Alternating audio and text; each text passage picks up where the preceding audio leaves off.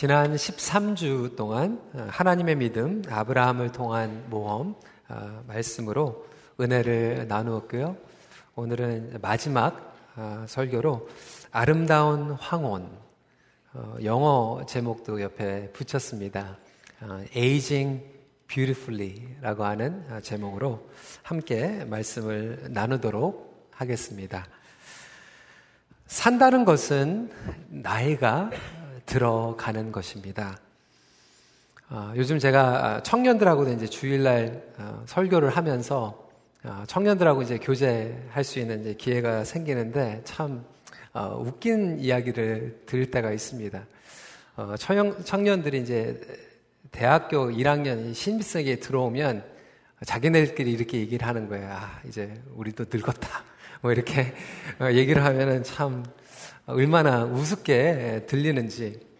근데 언제 한 번은 고등부 모임에 갔더니 11학년, 12학년 아이들이 목사님, 우리도 하루하루가 틀려져요. 뭐 이렇게 얘기를 하는데 참 얘네들이 무슨 얘기를 하나 그런 생각을 하게 됩니다.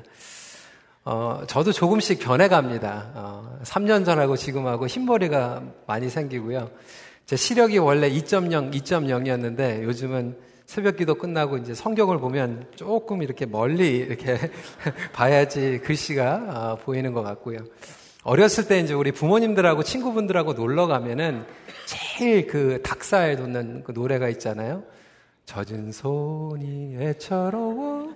어, 그 하면, 아, 막 이렇게 닭살이 동로 같았는데 요즘은 그 가사 들으면 눈물이 찡하는 것 같은 뭐 이런 느낌이 들 정도로 아, 그렇구나. 나도 변해가는구나. 라고 하는 그런 생각을 갖게 되는데 제가 이렇게 얘기하는 것을 참 귀엽다라고 생각하시는 분들은 정말로 나이가 이제 들어가시는 것입니다. 어, 여러분, 나이가 들어가는 것을 아, 우리는 어떻게 생각하든지 자연스러운 것이죠. 하나님의 법칙입니다. 그것을 인정하고 싶지 않은 것 자체가 어떻게 보면 어, 신앙의 미성숙이라고 얘기해도 과언은 아닐 것입니다. 오늘 본문에는 사라의 죽음이 기록되어 있습니다. 127세에 아, 하나님의 품으로 어, 부르심을 받게 되었습니다. 우리가 사라의 인생만 생각해도 정말 우여곡절이 많았던 인생이죠. 하지만 분명한 것은 하나님께서 함께 하셨던 인생이었습니다. 여러분, 아브라함의 입장에서 보면 평생 그렇게 함께 했었던 아내 사라의 죽음 앞에서 그의 모습을 한번 상상해 보시길 바랍니다. 애처롭기도 하고, 아, 미안하기도 하고, 또 거짓말하면서 잘해주지 못했던 그런 모습들이 많이 스쳐 갔을 것입니다.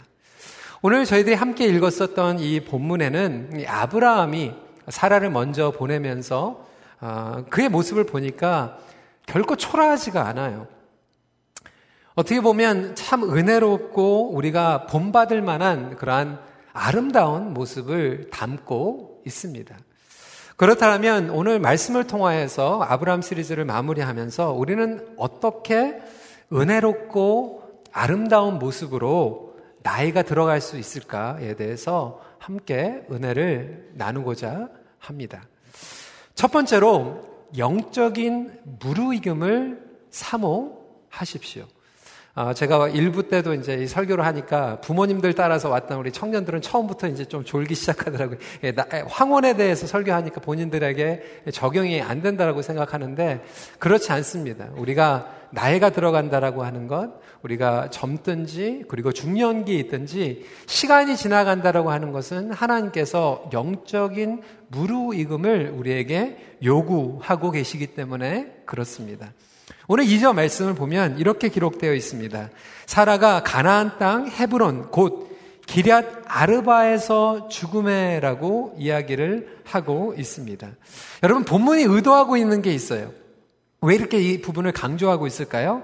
하나님께서 아브라함과 사라를 약속하신 땅으로 불러주셨고 그 약속하신 땅에서 살다가 그곳에서 마무리했다라고 하는 그 부분을 강조하기 위해서 사라가 헤브론 땅에서 어, 세상을 떠났다, 죽었다라고 강조하고 있는 것입니다. 그래서 아브라함은 이 사라를 묻기 위해서 막벨라 밭굴을 구하고 있는 것입니다. 여기에서 저와 여러분들이 눈여겨봐야 할 필요가 있는 아브라함의 자세가 나오게 됩니다. 7절 말씀을 보십시오. 아브라함이 일어나 그 땅 주밑 헷 족속을 향하여 몸을 굽히고 라고 설명을 하고 있어요. 12절에도 똑같은 부분이 나오게 되죠. 아브라함이 이에 그 땅의 백성 앞에서 몸을 굽히고 라고 이야기를 하고 있습니다. 여러분, 아브라함이요, 지금 나이가 있고 사실상은 가장 어른입니다. 그런데 그 가운데에서도 이방인들에게 그리고 가나안 땅에 살고 있는 헷 족속들에게 몸을 굽히는 겸손함을 보이고 있고요. 이게 단순히 이렇게 몸을 굽힌다라고 하는 내용이 아니라 이 히브리어를 보면 무릎을 땅에 대고 완전히 굽히면서 그곳에 있었던 사람들을 존중하며 겸손한 모습을 보이고 있습니다. 여기에서 우리는 아브라함의 성숙한 믿음을 보게 됩니다. 다른 이들을 존중하고 또 그들 앞에서 겸손함을 보이고 있는 모습이 묻어 나오고 있다라고 하는 것입니다. 사랑하는 성도 여러분, 바로 이것이 영적인 무르익음의 모습이라고 하는 것입니다. 여러분, 음식도요, 시간이 지나면 발효가 되고 숙성이 됩니다. 얼마 전에 누가 요즘은 에이지 스테이크라는 게 있더라고요. 1년 에이징 해가지고 메요네이 되는 그런 스테이크도 있고요. 음식이 제대로 발효가 되고 치즈도 마찬가지고 숙성이 되면요. 거기에 너무나도 그 깊은 맛이 드러나게 되죠. 근데 반대로 숙성이 되는 것이 아니라 부패되는 경우도 있습니다.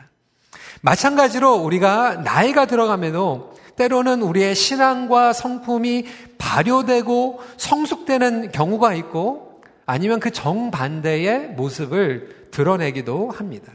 더 집착하고 고집스럽고 욕심을 부리는 경우들도 보게 되기 때문에 그렇습니다.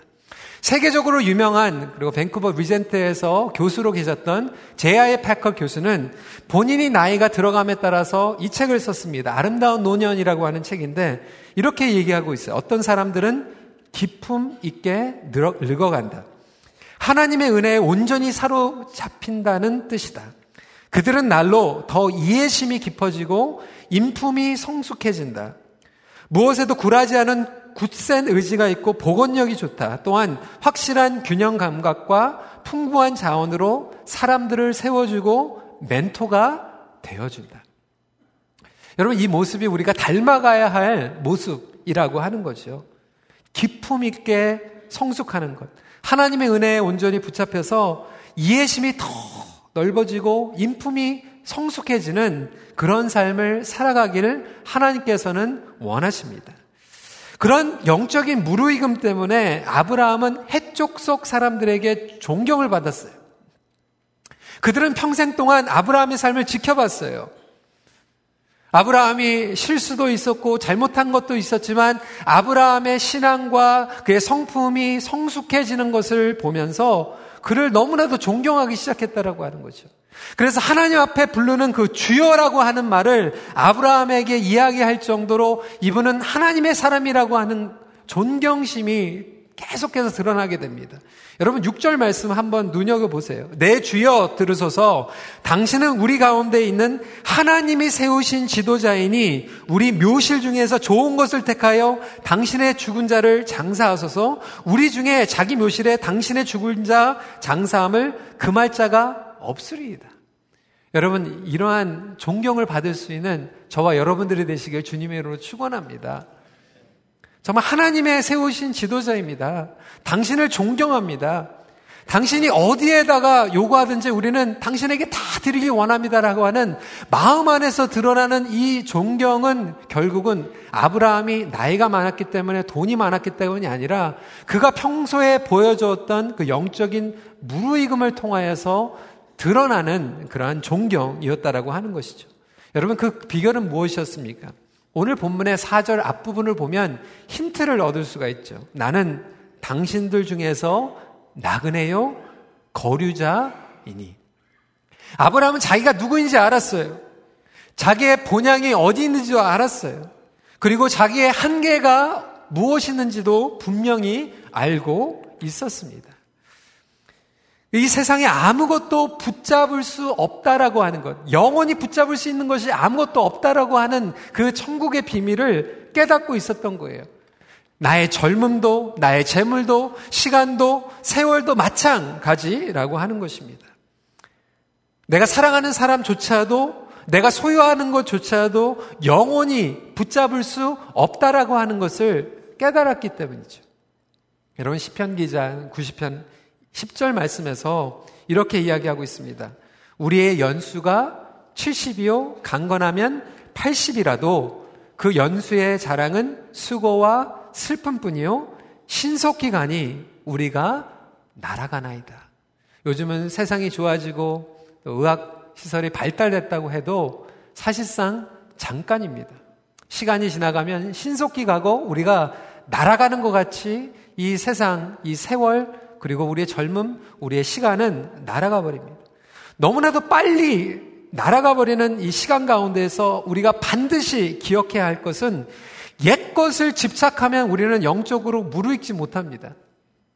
영적인 것들도 마찬가지고 옛 것도 집착하게 되면 결국 우리가 숙성되는 것이 아니라 결국은 부패하기 때문에 그렇습니다.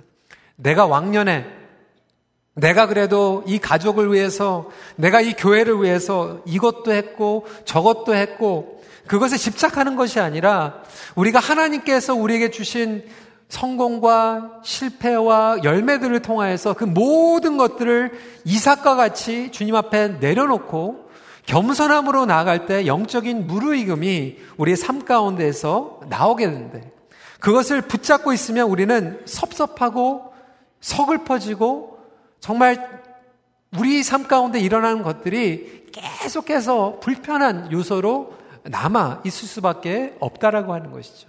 여러분 이것이 어떻게 가능합니까? 하나님의 은혜로만 가능합니다. 하나님의 은혜가 우리를 숙성시킨다라고 하는 거예요. 오해하지 마십시오. 영어로는 이런 속담이 있어요. Some people getting old, becoming generous. some people getting old, becoming grumpy라고 하는 이야기가 있어요. 그게 어떤 속담입니까? 어떤 분들은 나이가 들어가면서 계속 제너러스 해주는 거예요. 더 폭이 넓어지는 거예요. 그런데 어떤 분들은 나이가 들어가면서 이것도 싫고 저것도 싫고 이것도 불편하고 저것도 짜증나는 그러한 자세를 보일 수 있기 때문에 그렇습니다. 그렇다면 성도 여러분, 우리가 이 질문을 해야 될 필요가 있다라고요. 나는 시간이 지나가면서 나의 신앙생활과 나의 성품은 성숙되고 숙성되어 가는가 아니면 부패되어 가는가? 어떻게 측정할 수 있죠? 물론 우리는 다 우리가 성숙해 간다라고 하지만 사실상 이 질문을 하면 나옵니다. 과연 나는 주위 사람들과 나의 가까운 사람들에게 아브라함과 같이 존경을 받고 있는가? 배우고 닮아가고 싶은 존재인가? 아니면 피해가고 싶은 존재인가? 여러분 어떻게 생각하세요? 저는 우리 모두가 아브라함과 같이 시간이 지나가면 지나갈수록 은혜 안에서 숙성되는 우리의 믿음과 성품을 이루어가기를 간절히 소원합니다. 두 번째로 멋있는 사명의 완주를 결심하십시오. 그러니까 에이징이라고 하는 것은 maturing 뿐만이 아니라 fulfilling이라고 하는 의미를 갖게 됩니다. 여러분, 인생은 마라톤입니다. 멋있게 완주하는 것이 중요하죠. 이런 말이 있죠. 시작은 반이다. 시작이 중요합니다. 그런데 끝이 안 좋은 경우를 보게 됩니다. 마라톤을 뛰면서 처음에는 너무나도 신나게 힘 좋게 스프린트를 하다가 나중에 완주하지 못하는 경우.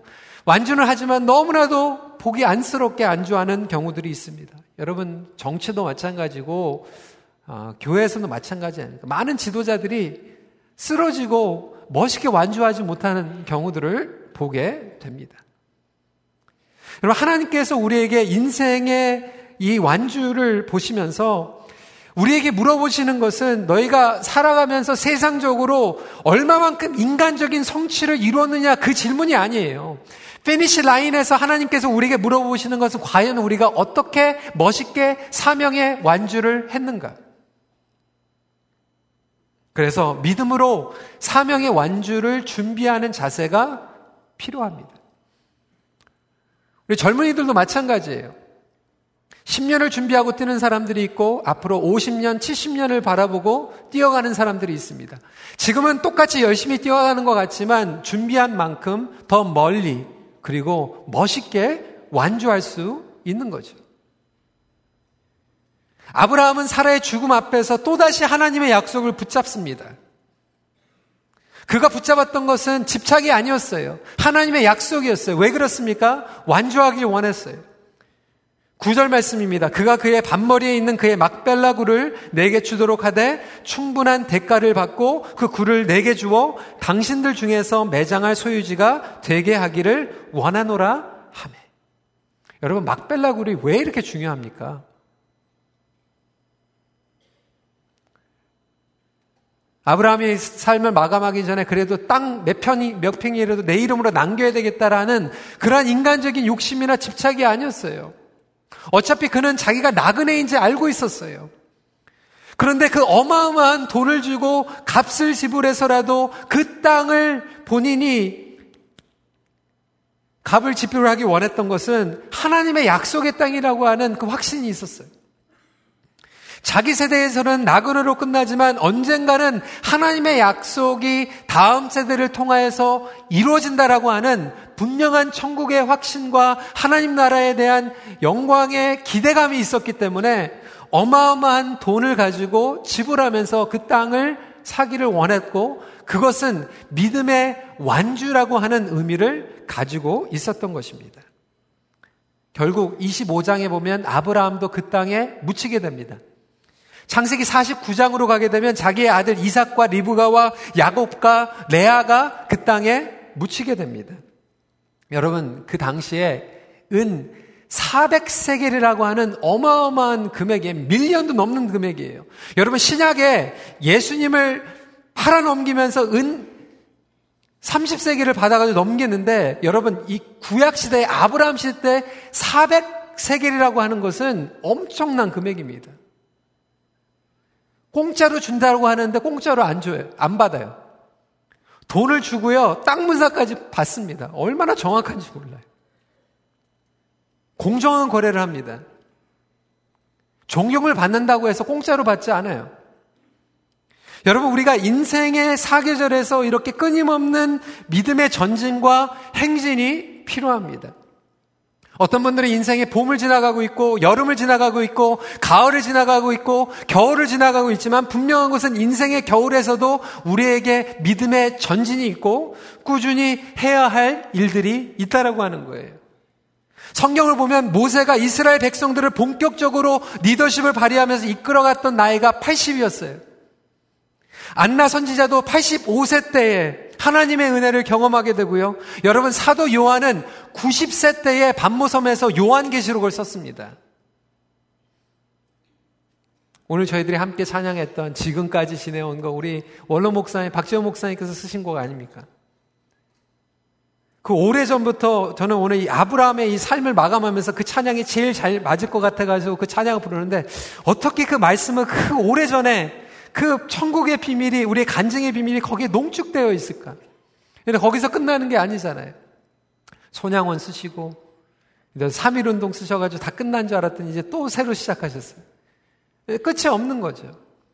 그게 왜 그렇습니까? 하나님께서 우리에게 사명을 주셨기 때문에 그 사명을 예전에만 끝나는 것이 아니라 우리가 하나님을 만날 때까지 예수님을 그 finish line에서 만날 때까지 우리에게 주신 그 사명을 끝까지 멋있게 완주할 수 있는 저와 여러분들 되시길 주님의 이름으로 축원합니다.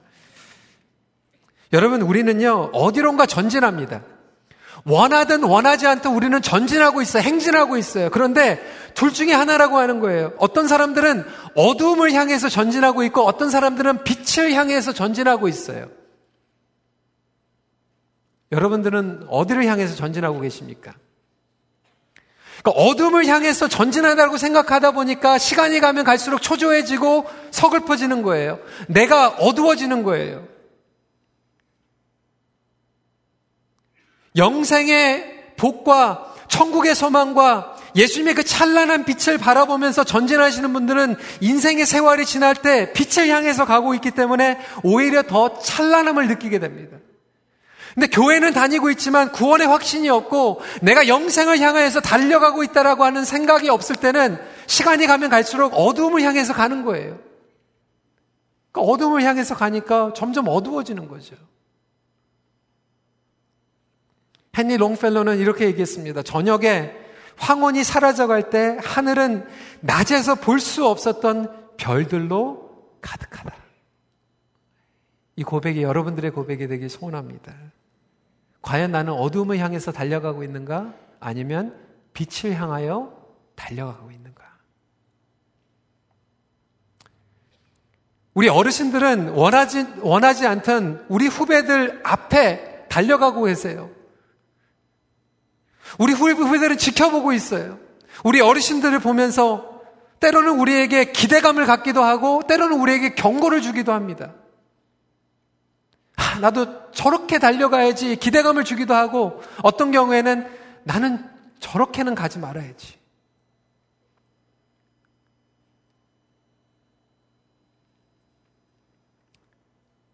사도 바울은 디모데 후서 4장 말씀을 통해서 우리에게 도전하고 있어요. 다 함께 읽어보기로 하겠습니다. 시작. 전자와 같이 내가 벌써 부어지고 나의 떠날 시각이 가까웠도다. 믿음을 지켰으니 이제 후로는 나를 위하여 의의 면류관이 예배되었으므로 주 곧 의로우신 재판장이 그날에 내게 주실 것이며 내게만 아니라 주의 나타나심을 사모하는 모든 자에게도니라. 아멘. 여러분 이게 빛을 향해서 달려가는 거예요. 빛을 향해서 달려가시는 분들은 빛이 나오는 거예요. 어떠한 상황이 와도 빛이 나오는 거예요. 제가 지난주에 목회 칼럼에도 썼지만 지난주에 월요일 날 놀수역에 참사가 있지 않았습니까? 너무나도 안타깝고 마음이 무너지는 것 같아서 화요일 날 우리가 교육자 회의를 일찍 끝나고 나서 놀수역에 갔다 왔어요. 그때는 연길이 다 막혀 있어가지고 차가 진입이 안 돼서 옆길로 들어가가지고 주차를 하고 그 연길을 걸으면서 기도하는 시간들을 가졌어요. 그 Yonge하고 Finch의 그 Olive Square라고 하는 그곳에 벌써 많은 사람들이 추모하고 또 안타까워하면서 꽃을 갖다 놓는 그 자리에 저희 목회자들이 같이 시간을 보내게 되었습니다. 근데 어느 백인 아주머니가 저에게 이렇게 질문을 하는 거예요. Are you Korean? 물어보는 거예요. 당신 한국 사람입니까? 그렇다고 얘기를 했어요. 근데 이제 화요일이니까 아직도 많은 사람들이 찾아가지 못했던 그런 시간이었어요. 이 영하고 핀치 이 지역이 한인들이 정말로 많이 사는 지역인데 정말 이 안타까운 일은 일이 있었을 때 우리 한인 커뮤니티에서 한국 사람들이 더 많이 와가지고 좀 애도를 표시하면 좋겠다라고 하는 그 얘기를 하는데 제 마음이 그냥 콱 부담감이 찾아오게 됐어요. 우리가 이 토론토에서 살고 도시를 위해서 선교한다라고 하고 우리가 복음적인 삶을 살아가자 이 도시를 위해서 영적으로 기도해야 된다라고 그렇게 수도 없이 얘기를 했지만 우리가 이러한 참사를 당했을 때 교회로서 반응하지 못하면 사실상 우리가 빛과 소금의 직분을 감당하지 못할 수도 있겠다라고 하는 그런 마음 가운데서 아 이거 빨리 우리가 좀 어떠한 좀 같이 아, 안타까워하고 같이 좀 애도를 표했으면 좋겠는데 생각이 딱 난 게 그 다음날이 수요일이에요. 수요일 날 10시면은 우리 어르신들이 교회에 오십니다. 10시에 오셔가지고 예배를 드리시고 또 특별 활동을 하세요. 목회자들하고 의논을 하다가 아, 지금 너무나도 last minute이지만 우리 내일 우리 시니어 어르신들이라도 일단은 모시고 와가지고 버스를 대절을 하고 아, 그리고 나서 여기 와가지고 같이 교회에서 예배 드리는 것도 중요하지만 그거보다 우는 자들과 함께 울고 같이 기도하는 게 더 중요하겠다라는 생각이 든 거예요. 너무나도 아, 좋은 아이디어인데 이 날씨를 보니까 비가 오는 날씨예요. 고민이 되는 거 아닙니까? 어르신들 괜히 모시고 왔다가 감기 걸리고 또 불편해 하시고 막 그러면 어떻게 하지 마 그런 고민이 들어가지고 제가 그때 잠을 못 잤어요. 어떻게 하나 어떻게 하나 그러면서도 이거 꼭 해야 될 것 같은 그런 마음이 들었어요. 새벽에도 비가 오더라고요. 기도하면서 우리 이제 시니어 위원회 이제 우리 장로님들이 이제 미팅이 먼저 있었어요. 갈 것인가 말 것인가. 그래서 저는 이제 마음 가운데에서 다 내려놓고 이제 비워놓고 장로님들이 이제 어떻게 반응하실까 조금 걱정도 하면서 미팅을 갔는데 너무나도 감사하게 우리 장로님들이 만장일치로 무슨 얘기냐고 당연히 가야 된다고. 거기에다가 화환까지 주문을 하시고 비옷을 사시고 우산을 가지고 오시고 Greyhound coach 대절을 해가지고 우리 100명의 어르신들이 비가 내리는데 거기 내려가가지고 같이 기도하고 아 저희들이 함께 그들을 위해서 위로하고 돌아오는 시간을 갖게 됐습니다. 저에게 이렇게 오시면서 버스에서 어르신들이 다 고맙다고 그러시는 거예요. 목사님 고맙습니다. 우리 데리고 가셔서 고맙습니다. 저는 속으로는 조금 조마조마했거든요. 괜히 비 오는데 우리 데리고 나가가지고 감기 걸리고 막 이러면 어떡하 막 이런 걱정을 했는데 제가 돌아오면서 마음 가운데 막 눈물이 날 정도더라고요. 하나님 저 정말 행복합니다. 이 교회에서 제가 목회하는 게 너무나도 행복하고 이 어르신들하고 모시고 갔다 오는 게 얼마나 행복한지 모릅니다. 그런 마음이 들었어요. 여러분 이것이 우리의 삶 가운데에서 정말 아브라함의 삶이라고 하는 것이죠. 우리가 앞서가면서도 우리 후배들에게 정말 빛을 보여주고 우리가 오히려 앞장서 가면서 비바람이 몰려치고 어려운 일이 있을지라도 우리가 어두움을 향해 가는 것이 아니라 빛을 향해서 나아간다라고 하는 것을 볼 때 우리 후배들이 그것을 보면서 나도 저렇게 따라가야지. 나도 저렇게 돼야지라고 하는 그런 도전을 그리고 영감과 그러한 아름다운 격려를 받을 수 있다라고 하는 거죠. 이렇게 멋있게 믿음의 완주를 할 수 있는 저와 여러분들이 되시길 주님의 이름으로 축원합니다. 마지막으로 거룩한 마무리를 준비하십시오. 이 aging이라고 하는 것은 결국 preparing 하는 것입니다. 사라의 죽음을 지나가면서 아브라함은 24장과 25장에 거룩한 마무리를 준비하게 됩니다. 다음 세대를 준비시킵니다. 그래서 24장에 보면 아브라함이 이삭을 결혼시켜요. 리브가와의 결혼의 모습이 나오죠.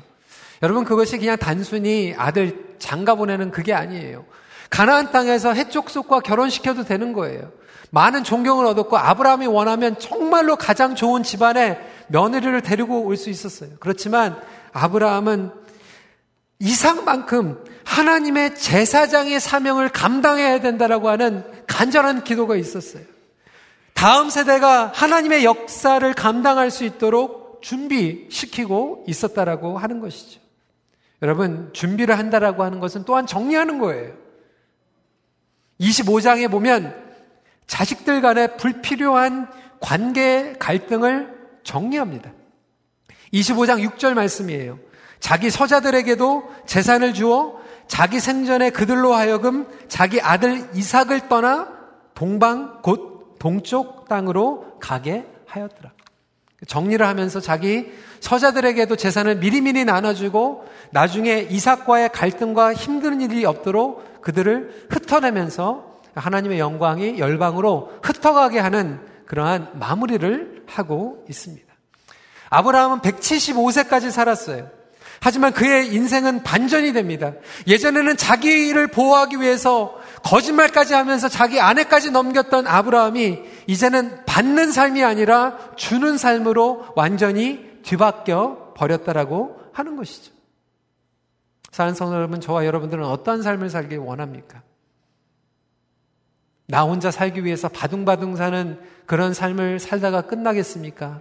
아니면 이제는 다음 세대들을 세워주고 다음 세대들에게 꿈과 비전을 심어주고 나는 손해보더라도 나는 다 나눠주더라도 우리의 예배 자리가 우리의 공동체가 다음 세대들을 세워줄 수 있는 그리고 그들을 통하여서 정말 찬란한 빛을 바라볼 수 있는 그러한 우리의 앞날을 준비하며 살아가길 원하십니까? 여러분 세계적으로 유명했던 심리학가 에릭 에릭스는 인간이 지나가면서 성장을 하면서 여러 가지 단계가 있는데 그 가장 마지막 단계, 여덟 번째 단계를 자아 통합과 절망감이 교차하는 단계라고 설명을 하고 있습니다. 그게 뭐냐면 인생의 황혼기를 살아가면서 정말 아름답게 성숙하는 사람들은 자아 통합이 일어난다라고 하는 거예요. 자기의 삶을 점검하고 정리하고 평가하면서 숙고의 시간을 갖게 된다라고 하는 거죠. 이 시간을 갖게 되면 인생의 성공을 통해서도 적응을 하고 인생의 실패를 통해서도 적응한다라고 하는 거예요. 성공도 하나님 앞에 영광, 실패도 하나님의 은혜. 그래서 인생의 성공과 실패를 통하여서 지혜가 생기고 인생의 숙성이 생겨서 그것을 통하여서 다른 사람들에게 은혜를 끼치는 자리로 나갈 수 있다라고 하는 거죠. 자아 통합이 일어나고 자아 성찰이 일어나게 됩니다. 그런데 반대로 우리가 이 시간들을 갖지 못하게 되면 반대의 효과가 일어나게 돼요. 과거의 실수에 대한 후회, 놓쳐버린 기회에 대한 분노, 좌절감과 증오 가운데에서 오히려 자신의 삶을 바라보다 보니까 절망의 상태에 빠지게 되고 많은 노인들이 우울증에 빠지게 되는 거예요.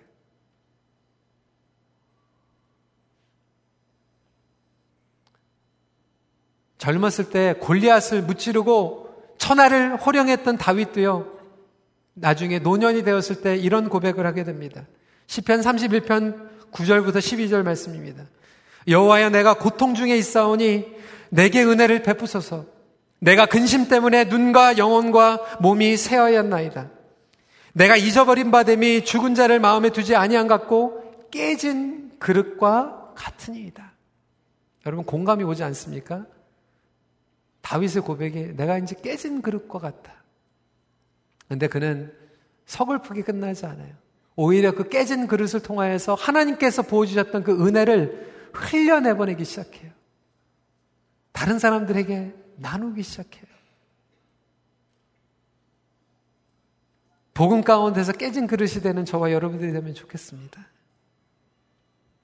때로는 성공을 통하여, 때로는 실패를 통하여, 후회를 통하여 우리는 점점 깨져가는 게 아니겠습니까? 근데 그 시간을 통해서 우리에게 주시는 기회는 뭐냐면 나눠주라고 하는 거예요.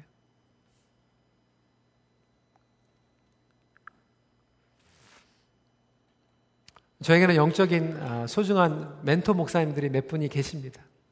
우리 이면수 목사님, 또 우리 미국의 우리 강주민 목사님, 어, 강 목사님께서 이제 요즘 책을 읽는 것들이 이제 어, 노년에 대한 책들을 많이 읽으시더라고요. 어, 저한테도 이제 그런 책들을 좀 추천을 해주시고요. 이제 사모님이 또 편찮으시고 또 그러다 보니까 그래서 요즘은 목회 서신을 저한테 매주 보내주세요. 옛날에 있었던 설교 원고도 막 그렇게 보내주세요. 가만 생각해 보니까 목사님이 이제는 예전에는 막 꿈, 비전에 대한 책을 많이 읽으셨는데 요즘은 이 황혼, 이 노년기, 그리고 후배들을 막 챙겨주시고 막 나눠주시고 막 보내주세요. 근데 하루는 이런 얘기를 하시더라고요. 예전을 생각하면 그리운 것도 있지만 돌아가고 싶지는 않대. 왜 그렇습니까? 세상을 살아가는 게 만만치가 않기 때문에. 그것도 있지만 더 중요한 게 있습니다. 왜? 더 좋은 하나님의 약속이 기다리고 있기 때문에. 우리가 과거에 누렸던 부귀 영화 뭐 젊은 그거보다 비교할 수 없는 찬란한 하나님의 영광이 아직도 기다리고 있기 때문에. 그래서 영어로 이 얘기가 있어요. The best is yet to come. 최고의 순간은 아직 오지 않았다. 여러분, 그리스도인들에게 최고의 순간은 뭐예요? 과거가 아니에요. finish line에서 우리를 기다리고 계시는 예수 그리스도. 너 잘 뛰었다. 우리의 인생의 주인공은 우리가 아니에요. 하나님이십니다. 그 finish line에서 기다려주실 그 하나님의 영광이 best is yet to come. 그러다 보니까 우리가 그분과 누리의 그 영생을 바라보면서 지금도 뛰어가고 있는 게 아닙니까? 우리 큰빛교회 어르신들 사랑합니다. 축복합니다. 우리 후배들이 정말로 어르신들과 함께 같이 뛰어가기를 원하고요. 정말 하나님께서 우리에게 주신 그 의의 면류관, 오히려 그것조차도 우리가 하나님 앞에 내려놓고 또 경배하며 나갈 수 있는 그 finish line을 밟으면서 우리가 그때까지 초조하고 서글프고 힘들고 어두운 것이 아니라 시간이 가면 갈수록 더 무르익고 시간이 가면 갈수록 더 완주하고 시간이 가면 갈수록 더 준비할 수 있는 나눠줄 수 있는 그런 삶을 살아가기를 간절히 소원합니다. 말씀을 정리합니다. 아직 누리지 못한 최고의 순간을 기대하며 믿음의 경주를 완주하십시오. 기도하겠습니다.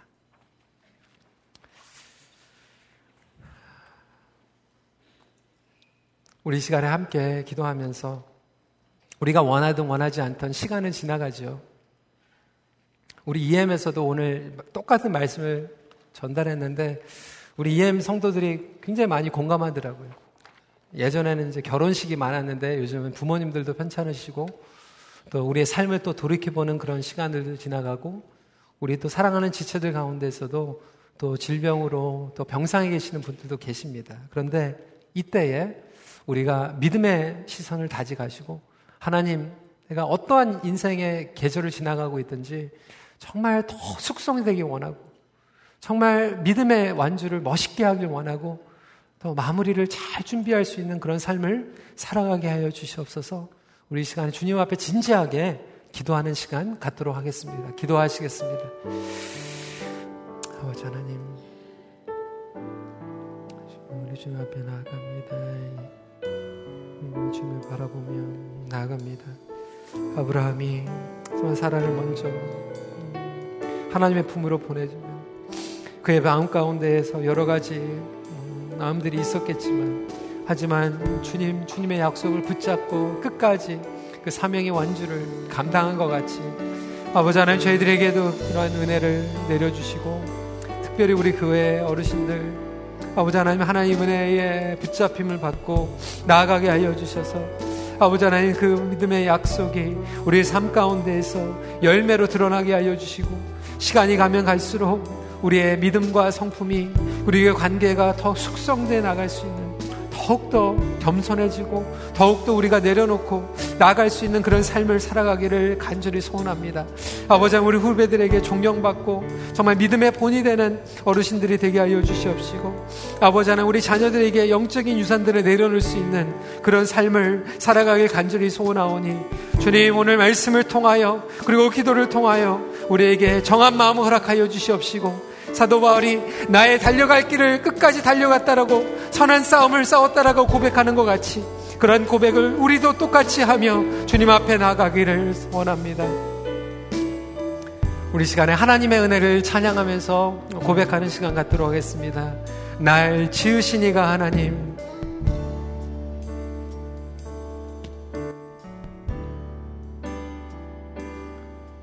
나를 이가 하나님, 나를 부르시니가 하나님 나를 보내시니도 하나님 나의 나 된 것은 다. 하나님 은혜라. 나의 다가